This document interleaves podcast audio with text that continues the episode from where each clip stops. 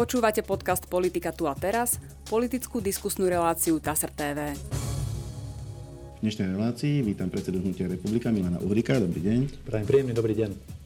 Pán Uhrík, začnem ešte takou pomerne historickou otázkou, pretože sa týka udalosti, ktorá sa stala v januári. Prebehlo to referendum o predčasných voľbách. Aj vaše hnutie veľmi intenzívne podporovalo. Teraz zo spätného uhla pohľadu, keď tie predčasné voľby boli vyhlásené inak, vyhlásil ich parlament.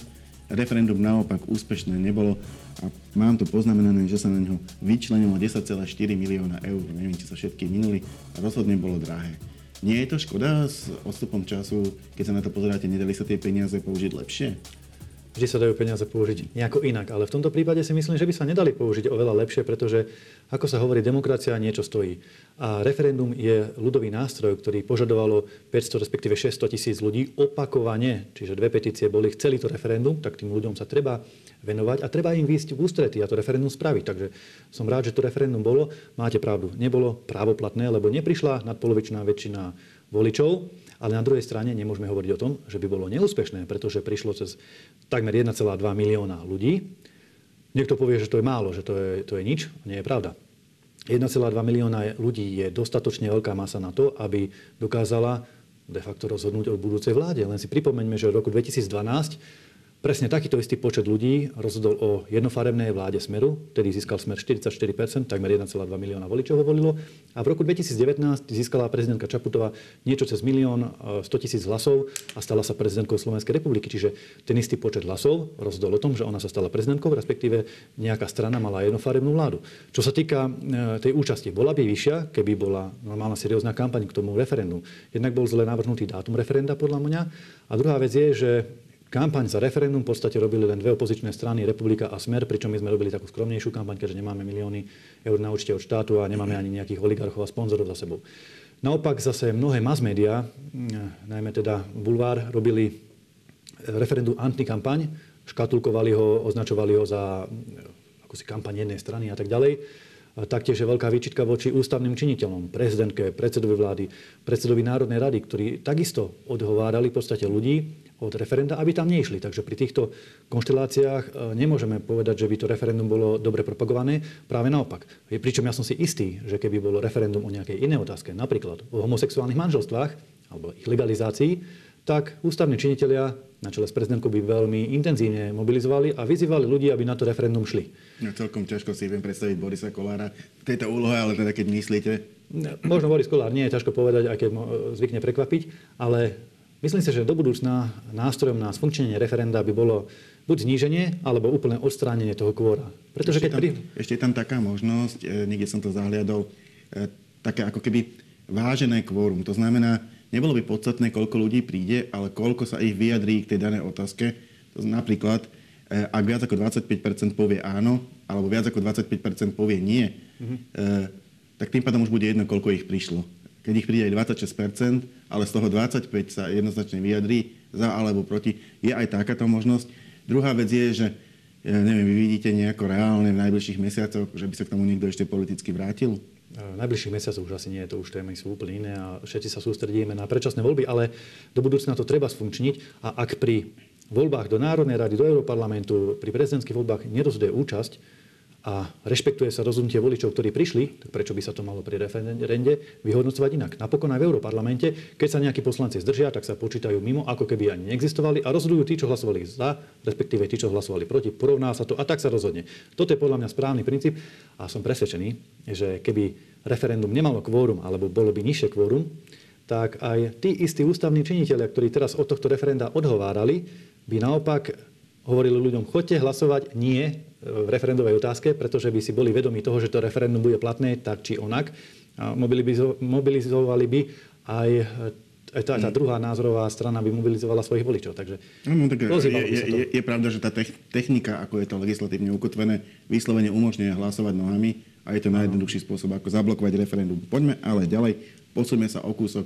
Bolo skrátené to volebné obdobie, aj keď teda referendum nebolo platné, skrátilo sa ústavným zákonom, respektíve zmenou ústavy v parlamente. Mali by prebehnúť 30. septembra. Mali by ste byť spokojní, ale nie ste. Prečo? Nie sme, pretože voľby v septembri sú neskoro. Zoberte si, že nová vláda, ak teda budú voľby v septembri, sa ujme moci reálne niekedy v polovici novembra, keď sa schválí programové vyhlásenie vlády. To znamená, že stará vláda, súčasná, odvolaná, bude pri moci od svojho odvolania takmer rok. To je nevídané. To závisí od prezidentky, samozrejme. Ona to má v rukách. Môže byť aj takmer rok, ale môže sa stať, že o týždeň môže, alebo aj zajtra, kedykoľvek môže prezidentka prísť tým, že ich vymení. Je to už ako keby vláda v jej zodpovednosti a pod jej dohľadom, nie už pod kontrolou parlamentu. Nie je. Môžeme o tom diskutovať. V každom prípade tá vláda tu stále je a výhľadovo, podľa súčasného stavu, ako je to legislatívne nastavené. Čaputová, prezidentka, sa vyjadrila, že sa teda nechystá robiť nejaké úradnícke vlády zatiaľ. To vyzerá teda tak, že tá vláda bude až do konca septembra. No a ja to považujem za neakceptovateľné, pretože v každom normálnom štáte, keď sa vláde vysloví nedôvera, tak voľby prichádzajú okamžite. A nevidím nejaký dôvod, prečo by si táto súčasná odvolaná vláda mala klásť nejaké podmienky, ako si kládli, že ale my chceme ešte vládnuť do konca septembra, alebo 3/4 roka, alebo rok. To je jedno. Tých ľudí v Slovalku, ktorých teraz vyhodili z tej žiarskej hlinikárni, kvôli drahým cenám energií sa takisto nikto nepýtal, že koľko dlho ešte chcete pracovať, alebo akú výpovednú dobu chcete. Proste ich vyrazili na ulicu, lebo nemali na energie. Takže z tohto pohľadu tie voľby musia byť čím skôr, musia byť v júni. Máme tu vládu v súčasnosti, ktorej nedôveruje parlament, nedôveruje občania. Podľa prieskumov neveria ani občania. Máme tu premiéra dočasne povereného, ktorý je de facto politický bezdomovec. Už nie je celkom nominantom strany, respektíve dištancuje sa od strany, ktorá ho nominovala. Ešte celkom prekárne to formulovať, lebo on je nominantom strany, ktorá ho tam nominovala. Ale už neodchádza. Máme tu rozbitý parlament, kde je tretina poslancov nezaradených alebo nezávislých. To je obrovské množstvo. Áno. Je tam obrovský cirkus. Každý sa tam preteká, kto viac zaujme médiá nejakými šialenými návrhmi, len aby tie kamery sa na neho otočili. No a človek sa na to už nemôže ani pozerať. Preto tie voľby musia byť čím skôr pre dobro a blaho Slovenska. Nech sa toto konečne rozsekne, nech sa to skončí a nech sa ujme moci nová vláda. Taká či onaká, o tom nech rozhodnú ľudia, ale už nech je to normálne na poriadku, ako sa to sluší a patrí. No, hovoríte, že voľby musia byť v júni. Ako hovorí náš publicista pán Hrabko, musí je silný pán. Otázka je, či sa to stane. Je tam taká iniciatíva. Myslím, že podali ju Smer spolu s niektorými nezaradenými poslancami na mimoriadnu schôdzu, na ktorej by sa mohlo pristúpiť aj k skráteniu toho už skráteného volebného obdobia na jún. Ako má podľa vás šancu? Šancu to stále má, to treba povedať, pretože každý normálny človek vidí, že tento marazmus sa nedá ťahať do nekonečna. Všetko ale bude závisieť od hlasov strany SAS, pretože tá je teraz momentálne rozhodujúca strana. Opozícia de facto jednoznačne hovorí, že chce voľby v júni a strana SAS trošku špekuluje. Ak by strana SAS mala na srdci blaho slovenského národa a Slovenskej republiky, tak by určite podporila voľby v júni. No, oni ale hovoria, že jednoducho držia dohodu, ktorej dospeli na rokovaniach bývalej vládnej koalície s OĽaNO a so svojou rodinou a so znutím zároveň. To je ich interpretácia, ale pokiaľ ide o Slovensko, tak jednoznačne tie voľby v júni by boli všeobecne prospešné. Aj ľudia si to tak želajú, opäť o tom boli aj prieskumy, ktoré to potvrdzujú. Ak strane SAS nejde o Slovensko, tak už pre vlastné dobro, veď vidia v prieskumoch, ako padajú, by snáď mohli zahlasovať za tie voľby v júni. A ja sa vyhradzujem a ako absolútne nesúhlasím s tým, čo povedal Richard Sulík, že nech si ľudia užijú Matoviča až do septembra, nech trpia, lebo si ho zvolili. To je tak morbidné vyjadrenie. To je, ako keby ste boli nejaký minister alebo premiér a vidíte, že horí nejaké mesto, dajme tomu Nitra, alebo ja neviem, nejaké iné neprávne. Ja som takéto vyjadrenie ani nezachytil, priznám sa od neho. Áno, on to povedal, že nech si ľudia užijú Matoviča, aby vedeli, že na budúce nemajú voliť nejakých diletantov, alebo teda nejakých šašov, alebo ako to povedal. Ale predstavte si, že horí nejaké mesto, ľudia tam zomierajú, trpia a on povie: necháme ho zoreť, nepošleme hasičov, nech sa naučia, že treba dodržiavať protipožiarne opatrenia a nehrať sa so zápalkami. To politik nemôže spraviť, tie voľby treba spraviť čím skôr. A hovorím, ľudia to chcú, bolo referendum, vláda nemá dôveru ani parlamentu, tu nie je o čom. Je to len o tom, že vláda súčasná, tá dosluhujúca, dočasne poverená, sa drží takto zubami nechtami svojich stoličiek. Ja raz, keď vymyslím nejaké lepidlo, tak ho nazvem Heger, len pretože bude tak pevne sa držať svoje stoličky. Len kvôli tomu, aby mohli ešte porozdávať miliardy eur z plánu obnovy a ako sami povedali, by mohli, ako to oni volajú, že dokončiť vyšetrovanie, čo po slovensky znamená pozatvárať opozíciu. Som chcel povedať, že áno, argumentujú tým, že treba dokončiť rozbehnuté kauzy, ktoré má ktoré riešia orgány činné v trestnom konaní. Vieme, čo to znamená všetci. Dobre. Vaša strana na stránke avizuje, že pripravujete monitoring parlamentných volieb. Takéto monitoringy sa však aj v minulosti robili bežne. Nie je to niečo, čo by naša legislatíva zakazovala, ale v prípade parlamentných volieb som ho už dlho nezažil. Prečo je práve teraz podľa vás tá chvíľa, keď by strana, respektíve hnutie, ako je vaše, malo organizovať nejakú kontrolu priebehu volieb? Úplne správne. Budeme robiť veľmi masívny monitoring naschádzajúcich volieb. Totižto našim takým strategickým cieľom je, aby prepadlo čo najmenej pronárodných vlasteneckých hlasov. Ostatné hlasy až tak neriešime, ale sústredíme sa na tú našu voličskú základňu a na ten náš svetonázor, ktorý musíme obhajovať. Tam treba zabezpečiť dve veci. Poprvé, aby tie hlasy neprepadli kvôli straničkám a stranám, ktoré majú 0,0% alebo 2-3%, ktoré ľudia budú voliť, ale do parlamentu sa nedostanú. Tam rátate aj tú stranu, za ktorú sedíte v Európskom parlamente? Áno, to medzi nich patrí. My na to budeme reagovať spôsobom, že sa budeme snažiť zjednotiť to, čo sa zjednotiť chce a to, čo sa zjednotiť dá, pretože nie každý sa dá zjednotiť, že by mal na to nejaké schopnosti a možnosti a niekto sa zjednotiť zase nechce, pretože chce mať vlastnú stranu s 0,2% a nepohnete s tým človekom. Čiže aby neprepadli hlasy týmto spôsobom. A druhý spôsob v týchto rokovaniach, teda četá sa nejaké spájanie, spoločná kandidatúra. Áno, nejaké posíl budeme v najbližšom období avizovať, ale má to svoj čas. Ideme podľa nejakého harmonogramu. No ale k tej téme, že ten monitoring parlamentných volieb, druhý spôsob a druhú vec, ktorú musíme ustražiť, aby neprepadli hlasy kvôli nejakým machináciám alebo pokusom o nejaké možnože podvody alebo niečo podobné. A práve preto chceme vybudovať... Viete si to na Slovensku predstaviť? Áno, viem si to veľmi živo predstaviť. Bez ohľadu na to, či hlasy bude alebo nebude spočítavať nejaký jesed alebo nejaká teta niekde v kultúrnom dome, treba zabezpečiť, aby tie voľby boli transparentné, férové a aby boli dôveryhodné, aby im ľudia verili, že tie výsledky sú správne a aby proste k tým voľbám prišli. Chceme to zabezpečiť tým, že chceme obsadiť masívne všetky komisie okrskové a urobiť si paralelné sčítavanie hlasov. My sme to aj v minulosti tak robievali. A zároveň predkladáme na najbližšiu schôdzu Národnej rady Slovenskej republiky návrh zákona na povinné zverejňovanie zápisníc z okrskových a okresných komisí na stránkach obecných úradov, respektíve štatistického úradu, aby si ľudia vedeli porovnať tie čísla, ktoré sú zverejnené, s tým, čo sa reálne odhlasovalo. Pretože momentálne v legislatíve je tam diera a ten moment, kedy nejaký predstaviteľ, predseda tej komisie okrskovej, dajme tomu, príde so zápisnicou a nahadzuje do systému, tak tam vzniká priestor na nejaké machinácie alebo na nejaké podvody, pretože potom sa tá zápisnica takto sková do archívu, verejnosť nemá prístup a môže len sa spoliehať a dôverovať tomu, čo je zverejnené na stránke štatistického úradu. A tam vzniká veľký priestor. Podľa mňa je úplne transparentné a snáď nikto nemôže namietať ani z politických našich oponentov názorových proti tomu, aby sa tie zápisnice transparentne zverejňovali. Odbočil by som do Európskeho parlamentu, pretože podobne ako v minulosti Richard Sulík, aj vy ste v pozícii, že ste predseda strany, ale poslancom nie ste v Národnej rade Slovenskej republiky, ste poslancom Európskeho parlamentu. Nedalo mi, poznamenal som si tému, kritizovali ste rozhodnutie Európskeho parlamentu zakázať od roku 2035 predaj aut so spaľovacím motorom. By ste nejako protiekologicky orientovaní, alebo prečo cítite potrebu zastávať sa v podstate technológie, ktorá asi bude pomaličky odchádzať v najbližších rokoch?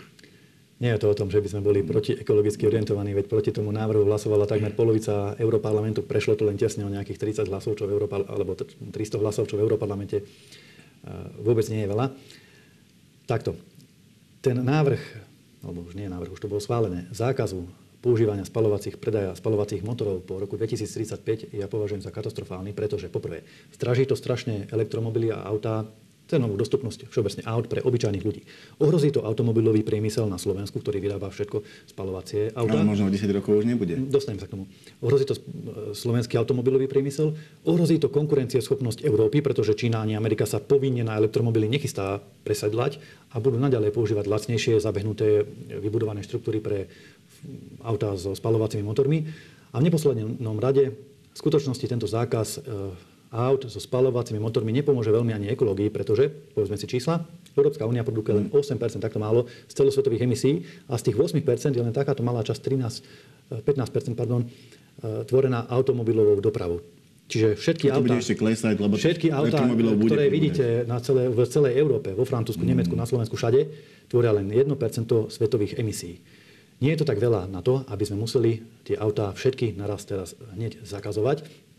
A hlavne, čo ja vyčítam tomu návrhu, je, že Európsky parlament, alebo respektíve Únia, povedali, že ľudia od 2035.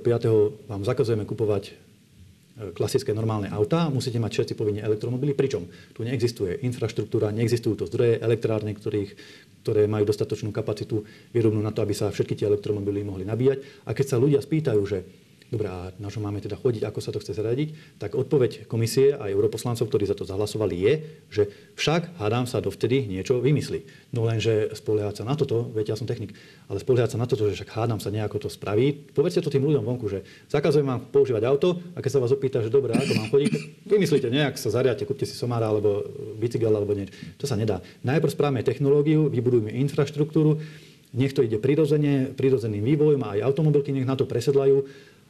A potom, keď to dosiahne isté štádium, tak môže sa urobiť aj zákaz. Ja viem, že spaľovacie motory pôjdu skôr či neskôr do histórie, rovnako ako párne motory, ale ten vývoj musí byť prirodzený a nie úradnícky znásilnený. No a teraz sa vráťme k tomu, čím som to celé začal. Ste v Európskom parlamente, nie v Národnej rade. Nebude to teraz pred voľbami nevýhoda pre republiku? Bolo by lepšie, keby som bol na slovenskej domácej politickej scéne, to priznávam, ale teda situácia je taká, že som tam, ľudia ma tam zvolili. V každom prípade budem kandidovať naspäť do Národnej rady Slovenskej republiky. A čo, ale ak vás volia? Tak potom sa vzdám mandátu europoslanca a nastúpim sem do Národnej rady. Čestne to vyhlasujem, lebo tak si myslím, že je to správne, že by ten predseda strany mal byť na domácej politickej scéne. Ale na druhej strane vnímam ako aj isté pozitívum, že ja som europoslanec a kolegovia sú zase poslanci Národnej rady, lebo tým pádom vieme ako Hnutie Republika odprezentovať verejnosti, našim voličom a všetkým ľuďom, že sme názorovo konzistentní, že tak ako rozprávame na Slovensku, takisto hlasujeme aj v Bruseli, že keď nás budú voliť, nevolia nejakú mačku vo vreci, ako napríklad sociálni demokrati, ktorí na Slovensku rozprávajú jednu vec, ale potom v Bruseli systematicky a permanentne hlasujú presne naopak. Republika je taká, má svoje názory, nie každý sa s ním môže stotožňovať, v poriadku, ale proste stojíme si za svojím, toto hlásame, takto aj hlasujeme doma, aj v Bruseli, keď nás ľudia budú voliť, vedia, na čom sú. A s akými teda názormi pôjdete do parlamentných volieb? Ja len pripomínam, vy ste ešte parlamentnými voľbami neprešli, to znamená, toto budú prvé voľby, v ktorých budete oslovovať voličov ako Hnutie Republika. Už máte vyšpecifikované nejaké programové piliere, čo im budete sľubovať? Áno, teším sa na to, budú to naše prvé voľby. Máme perfektnú rozbehnutú kampaň, pripravujeme skvelú kandidátku. A čo sa týka programu, budeme ho priebežne predstavovať. Nechcem tu teraz predzadádzať, všetko samozrejme do detailu, má to svoj čas a svoje miesto v rámci nejakej chronologickej postupnosti, ale teda zhruba Hnutie Republika stojí na 4 princípoch. Národný princíp, to neznamená nejaký extrémizmus, to znamená, že chceme chrániť štátne. Ale obviňujú vás toho, že ste radikálni. Obviňovať môžu, ale to nič neznamená. Národný princíp u nás znamená jednoznačne to, že chceme chrániť národné, štátne a hospodárske záujmy Slovenskej republiky doma aj v zahraničí. Nie slúžiť zahraničným korporáciám alebo nejakému Bruselu, Washingtonu, Moskve, Pekingu alebo komukoľvek inému. Kresťanský princíp u nás neznamená, že chceme byť alebo suplovať nejakých farárov. Práve naopak, v politike vnímame kresťanský pilier alebo princíp ako ochranu tradičných hodnôt, podporu rodinnej politiky, skrátka tých zdravých názorov, na ktorých stojí naša spoločnosť dlhodobo. Máme tu sociálny pilier, sociálny princíp, ten tretí. To znamená, že to majú skoro všetky strany. Majú, ale každý to vníma inak, pretože napríklad taká SAS je podľa mňa strana orientovaná na skôr globalistické štruktúry, kdežto my sme orientovaní skôr na potreby bežných ľudí. To znamená, že chceme robiť sociálnu politiku nie tak, aby to vyhovovalo veľkým nadnárodným korporáciám, či už farmaceutickým alebo zbrojárským, ale aby to vyhovovalo bežnému, slušnému slovenskému občanovi, ktorý pracuje, snaží sa alebo pracoval celý život a už je momentálne senior, alebo sa len narodil a chodí do školy, aby títo ľudia mohli dôstojne žiť. No a potom štvrtý, posledný, taký hlavný pilier je environmentálny, ochranu slovenskej prírody. Milujeme Slovensko, aj slovenskú prírodu, chceme ju chrániť, ale nechceme to robiť spôsobom, ako to robia tí súčasní, podľa mňa, teda ekofanatici, že to až prepalujú a na konci to je v podstate aj kontraproduktívne, všetky tie ich opatrenia a nedomyslené. A vráťme sa teraz ešte raz k tomu, ako pôjdete do volieb. Spomínali ste, že plánujete nejaké spájanie. Bude to spájanie toho typu, že vznikne z viacerých strán nejaký spoločný blok, alebo skôr, že zoberiete niekoho na svoju kandidátku, buď zoberiete nejaký iný subjekt na svoju kandidátku, teda jeho reprezentantov, alebo iba osobnosti. Ako si to predstavujete? Hnutie Republika pôjde do nasledujúcich parlamentných volieb určite samostatne. Nebudeme tvoriť žiadne koalície. Je možné, že na kandidátke sa objavia nejaké externé osobnosti, ale bude to možno, že len zo pár prípadov. Jadro kandidátky budú tvoriť určite naši členovia, naši funkcionári a naši odborníci, ktorí sú s nami, Hnutie Republika vybudovali a na nich sa spoliehame. Nebudeme robiť určite nejaké koalície, že viacero strán sa bude spájať, len aby preliezli do parlamentu. Ja chápem, že je to isté opatrenie proti tomu, aby prepadávali hlasy, lenže výsledok je potom vždy, zopakujem, vždy taký, že tí ľudia, tie straničky, keď sa dostanú do parlamentu, tak sa znova len odštiepia, spravia si nejaké poslanecké klubičky alebo niečo podobné a celý ten cirkus alebo celý ten cyklus začína odznova, ľudia sú frustrovaní. Ako chcete potom to spájanie realizovať, ak som správne pochopil, chcete sa spájať, ale aj nechcete. Ľudia sú potom, prepáčte, len dokončím tú myšlienku, že ľudia sú frustrovaní potom, keď vidia v parlamente, že tie strany sa zase štiepia, delia a treba to už konečne raz a navždy definitívne zjednotiť. Hovorím o tej našej pronárodnej vlasteneckej scéne. Čo sa týka zjednocovania, tak ponúkneme priestor pre aj predstaviteľov, aj lídrov ostatných parlamentných, mimo parlamentných skôr teda strán a straniček, nech sa k nám pridajú, tí, čo sa pridať chcú alebo vedia, tak nech sa pridajú, ostatní bohužiaľ nech si idú sami, ale nedá sa do nekonečna to lepiť násilím, dostať ich do parlamentu, potom oni odídu a všetko sa takto mrví, delí do nekonečna. To už raz musí skončiť. No a ešte tu mám jednu otázku. Pomerne veľa strán hovorí, s kým by išli, s kým by nešli do vládnej koalície. Vy ste práve taká tá, ktorá ich delí, niektorí by išli, iní by zase nešli. Ja chcem vám položiť opačnú otázku. Či aj vy máte nejaký taký graf, kde máte nakreslené, že s ktorými stranami by ste chceli ísť v prípade úspechu do parlamentných voľbách do vládnej koalície a či sú nejaké také, s ktorými určite nepôjdete? To, ako sa o nás vyjadrujú ostatné strany, to nech si rozprávajú oni. Samozrejme, ja tie reči beriem s veľkou rezervou, lebo po voľbách sa to môže veľmi rýchlo zmeniť. Čo sa týka nás, tak ten náš postoj je v tomto dlhodobo konzistentný. My vylúčujeme spoluprácu len s liberálmi a progresívcami, či už je to SaS, Progresívne Slovensko, prípadne tie menšie straničky ako Za ľudí, alebo tam to Spolučie, ako sa teraz volajú a podobne, tak s tými vylúčujeme spoluprácu kvôli tomu, že my sme na inom poschodí, čo sa týka svetonázorov. My sa nestretávame svetonázorovo pri pohľade na svet prakticky ničom. Máme konzervatívny pohľad na svet, oni zase svoj liberálny, progresívny, jednoducho si nerozumieme. Vedeli by ste si predstaviť spoluprácu napríklad s konzervatívnou časťou OĽaNO, pretože tam je pomerne silná. Uvidíme, čo z OĽaNO zostane. Toto rozhodčí sa nejakým spôsobom vyšpecifikuje alebo nevyšpecifikuje. S Matovičom ako takým, ale ani s pánom Hegerom si spoluprácu predstaviť nevieme, lebo sú zodpovední za to, čo tu je. Ale možno s nejakými konzervatívnymi poslancami z OĽaNO, ktorí by dostali rozum a niekde by sa upratali v inej straničke. Možno za istých okolností áno, ale nehovorím teda definitívne, lebo ťažko povedať nejaké konkrétnosti. Nevylučujeme nikoho okrem liberálov. Nechceme byť takí, že teraz to všetko povylučujeme, lebo každý to môže tak spraviť, len potom s kým raz s niekým do tej vlády musíte ísť a vy si neviete vyčarovať ideálneho vysnívaného koaličného partnera. Aj ja mám iných vysnívaných koaličných partnerov, ale oni neexistujú, skrátka nie sú tu. Musíme pracovať s tým, čo je na stole. V každom prípade o tom, s kým do vlády pôjdeme, či do vlády pôjdeme, samozrejme rozhodnú voliči. Keď nám dajú menej hlasov, tak budeme mať slabší mandát a presadíme možno menej z toho nášho pronárodného vlasteneckého programu. Keď nám dajú viacerých hlasov, získame pekné percentá, tak budeme aj mať v rámci tých koaličných rokovaní snáď, keď teda sa rozprávame o tvorbe nejakej vlády, väčšiu a lepšiu vyjednávaciu pozíciu a budeme vedieť presadiť viac z toho vlasteneckého konzervatívneho programu a viac bojovať za Slovensko. Všetko to závisí od toho, ako voliči rozdajú karty, preto ja nechcem byť tu nejaký prorok a vylúčovať teda okrem tých progresívcov nikoho. Ako ľudia rozhodnú vo voľbách, tak by sa to demokraticky potom malo nastaviť a spoločne, že takto bude aj tá vláda vyzerať. Ďakujem pekne, to bola posledná otázka našej dnešnej debaty. Ja za účasť nej ďakujem Milanovi Uhríkovi. Ja ďakujem za pozvanie. A my sa stretneme v našej relácii opäť za týždeň. Dovidenia.